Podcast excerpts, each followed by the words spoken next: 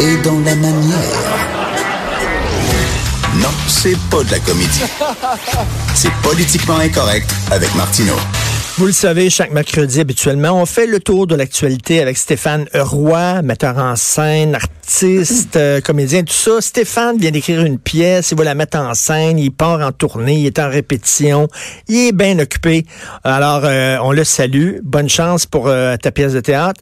On, on, on, va, on va le remplacer par ben, quelqu'un d'autre qui va être avec nous. Et c'est une, forte pointure.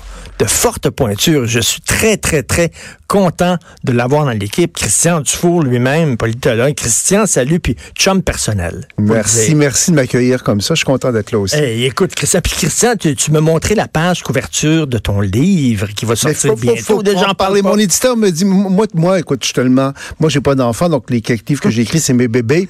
Donc là, j'ai la page couverture, je remets le manuscrit, puis là, je voulais en parler. Mon éditeur a dit, surtout, donne faut, pas le ben titre, oui. parce que les gens vont aller dans la librairie, tu vas tuer ton livre. Mais, mais ce que je peux dire, par exemple, c'est qu'en août prochain, je vais sortir un livre, en fait, contre la proportionnelle, euh, contre la réforme du mode de scrutin sur, un, sur une base proportionnelle, qui est une folie furieuse, qui va affaiblir le pouvoir québécois. C'est beaucoup basé sur le pouvoir québécois. Moi, je me définis pas comme fédéraliste ou souverainiste.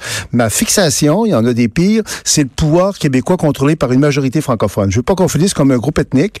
Euh, on a un système qui est pas parfait, mais qui accouche de gouvernements ah. forts, avec des vrais premiers ministres. On va, on, on va, on va se castrer nous-mêmes de façon masochiste. Si, si on a fait de, de, des grandes choses dans l'histoire du Québec, là, si on a pris des virages qui, qui étaient nécessaires, c'est parce qu'on avait des gouvernements forts, des gouvernements majoritaires, puis à un moment donné, tu dis, bon, on va là. Mais si c'est des gouvernements faits de coalitions de, de, de, de paquet de petits partis qui se chamaillent, tu peux rien faire. C'est ça, ça, ça fait plaisir à tout le monde et, et, à son père. Ça devient très, très, très compliqué d'adopter des mesures un temps soit peu controversées. On n'est peut-être pas indépendant.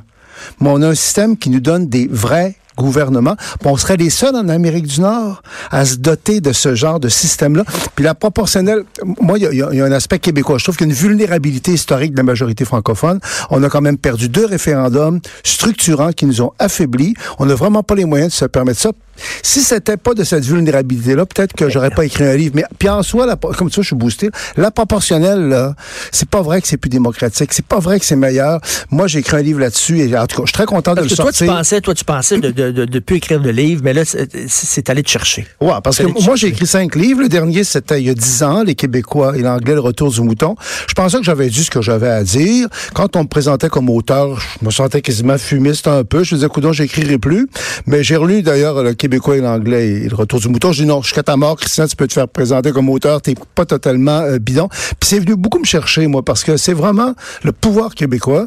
Puis là, ben, cette maudite proportionnelle-là, quelque part, c'est pas juste mauvais parce que ça m'oblige à revenir sur ce que j'ai écrit mais, depuis, depuis 30 ans, puis de, de réactualiser ça, puis de publier quelque quand chose. Quand ton livre va ressortir, bien sûr, on va s'en reparler parce que là, ton éditeur, il, il sera pas content. Il va dire. Mais il paraît qu'il faut. Non, il me dit, si tu donnes, commences à donner le titre de ton livre, tout ça. Mais non.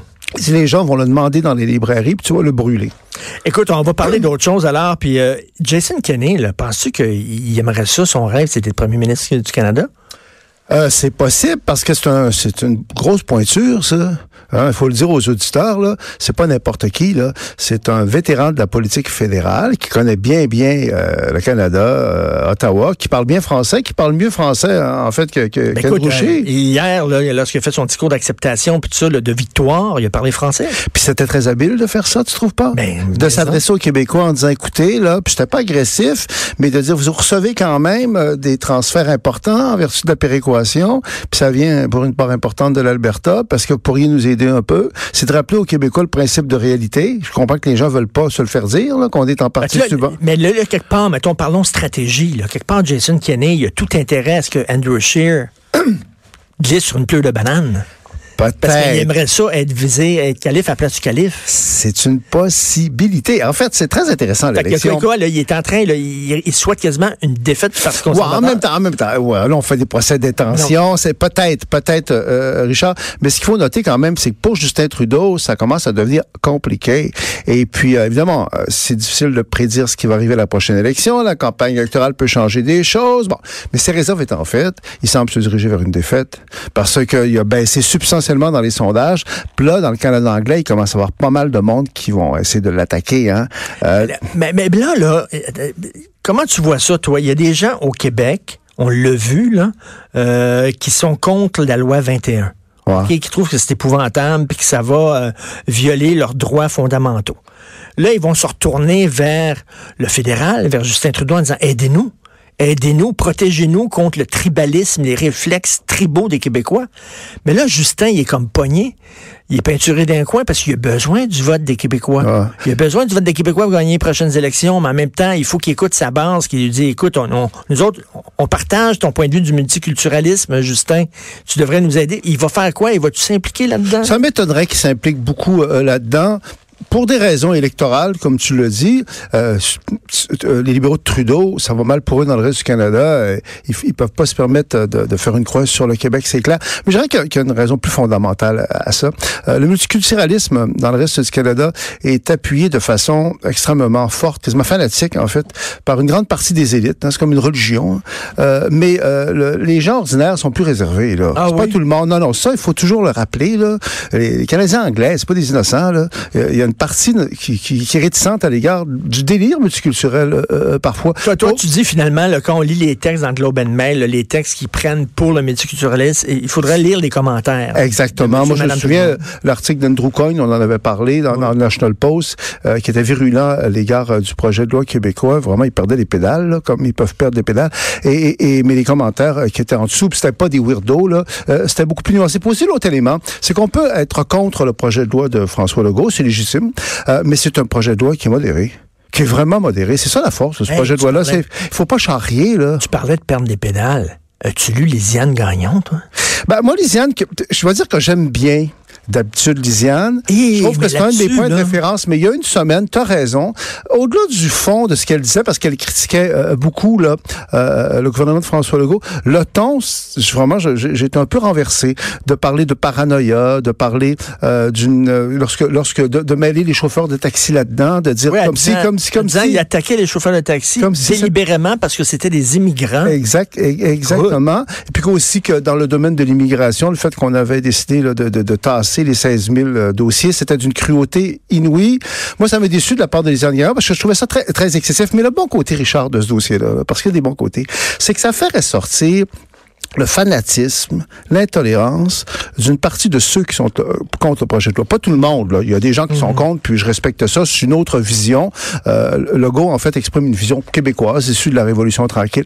Mais ce qu'on voit, c'est que de l'autre bord, là, il y en a qui sont fanatiques, pas à peu près. Puis, puis, ça, c'est bon. Puis, euh, parce qu'au fond, ça discrédite un, peu les, les, les, les, aspects délirants du multiculturalisme. Ben, parce que surtout qu'ils sont prêts à s'associer avec n'importe qui pour dénoncer le projet de loi 21. On l'a vu, là, ils Lors de la manifestation, il y a ben dix jours, ça, c'était hallucinant.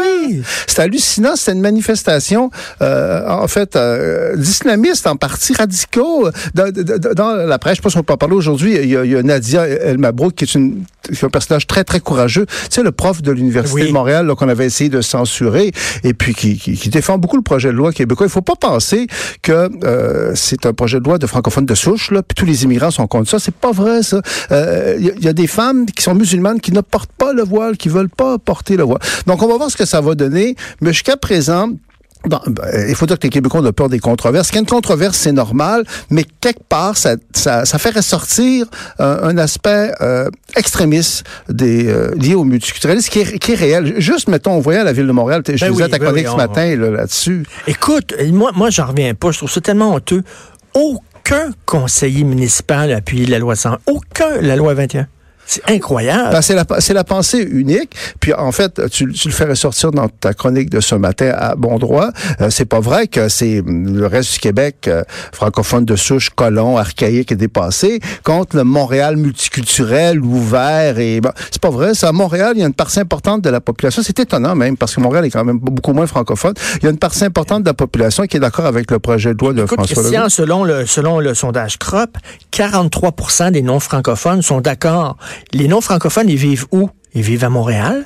Donc, 43% des non-francophones, des, anglophones et des, des allophones sont d'accord avec François Legault. Ouais. C'est pas rien, ça. Puis parce que, faut le rappeler, c'est modéré. Euh, quelque part, ils ont fait leur travail. là. Les droits acquis, il fallait respecter les droits acquis. Si on, si on s'était mis à congédier du monde, là, ça aurait aurait pris quatre jours, puis le projet de loi euh, euh, serait mort. La clause dérogatoire, elle fait partie de la Constitution canadienne. On a le, droit- on a le droit de, de l'adopter. Il faut l'adopter parce que jusqu'à présent, le problème, c'est que les interprétations de la Cour suprême, de la Charte des droits, euh, nous, nous empêchent de faire quoi que ce soit dans ce domaine-là. Et ce qu'on veut faire, moi, je, moi, moi, d'ailleurs, plus j'y pense, entre autres, à- en ce qui a trait aux enseignants. Parce que c'est les enseignants qui sont controversés. Hein? Hein, Il y a bien des gens qui vont dire, oui, les policiers, les gardiens de prison, ça va, mais pourquoi pas les enseignants? Et ça me fascine, moi, à quel point des intellectuels, souvent souverainistes, souvent souverainistes, oh, les enseignants, ils trouvent pas que c'est correct, alors que c'est le cœur du projet. C'est ça qui est le Ah, mais plus là, important, mais je- les enseignants. J'arrête pas de le dire. là. Pourquoi les enseignants n'ont pas le droit de coucher avec leurs- leurs élèves? Parce qu'ils sont en position d'autorité. Ben, ça n'a Voilà. pas de bon sens dans une perspective québécoise. Je respecte les gens qui pensent pas comme ça. Qu'un enseignant porte un signe religieux, surtout par rapport à des élèves du primaire et du second- du secondaire, parce qu'un enseignant, ça incarne l'autorité, ça transmet euh, euh, des valeurs. Je me souviens, moi, d'une musulmane euh, d'origine algérienne qui portait le pas le voile, puis je pense que c'était l'émission, une émission de radio à laquelle je participais, et, et qui avait dit, moi, je veux pas que le professeur, la professeure de ma fille porte le voile parce qu'elle va me revenir à la maison en disant maman t'es pas une bonne musulmane parce Oui, que oui. tu portes pas le voile un autre exemple euh, euh, une autre professeure une jeune québécoise très très très sympathique qui aimait les enfants qui aimait enseigner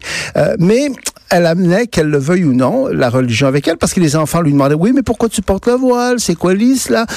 Est-ce qu'on veut ça au Québec? Moi, je veux pas ça. Mais là, ça il dit, m'intéresse là, pas. il dit, c'est pas parce que tu portes le voile que tu fais du prosélytisme. Mais je m'excuse, mais porter le voile, En même, si soi? tu- même en soi, est du En soi. prosélytisme. Et, et- En et n'oublions pas une chose, c'est que euh, moi je connais, euh, je, veux pas, je, je connais beaucoup beaucoup le Maroc et la Tunisie. Le Maroc, je connais Mm. ça comme ma poche. Je fais 10 ans que je vais trois fois par année. Là, Euh, je veux pas être prétentieux. Là. Euh, et c'est pas obligatoire quand tu es musulmane de porter le voile. Il faut le dire. Ça. Donc les, les, Québécoises qui portent le voile, elles ont le droit, elles ont le droit individuel de choisir ça, mais elles sont plus pieuses. Ça veut dire que tu es pieux quand c'est- c'est c'est à ce point important de porter le voile que tu es prêt à renoncer à la fonction d'enseigner. Tu peux pas tout avoir. Dans, moi, ce que je trouve, c'est que c'est un projet de loi qui peut-être pas parfait, on peut ne pas être d'accord, mais la virulence des réactions d'une partie de l'opposition, c'est un révélateur de quelque chose. Est-ce que Valérie Plante a mal joué ses cartes? Est-ce que ses pensées plus fortes qu'elle l'était?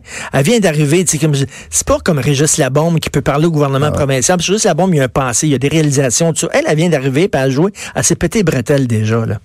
Ouais, elle a mal joué ses cartes et la, et la preuve en est que euh, à Québec hier, tous les partis même Québec solidaire, euh, on dit qu'il n'était pas question, évidemment, d'exenter euh, Montréal de l'application euh, de la loi. Ce qu'elle n'avait pas demandé, euh, euh, cela dit, euh, formellement. Pas aussi cette façon de, de faire la morale à tout le monde, dans écouter nous, on est pour la laïcité ouverte, Ben on oui. accepte que tous les députés, euh, pas tous les employés, n'importe quelle religion.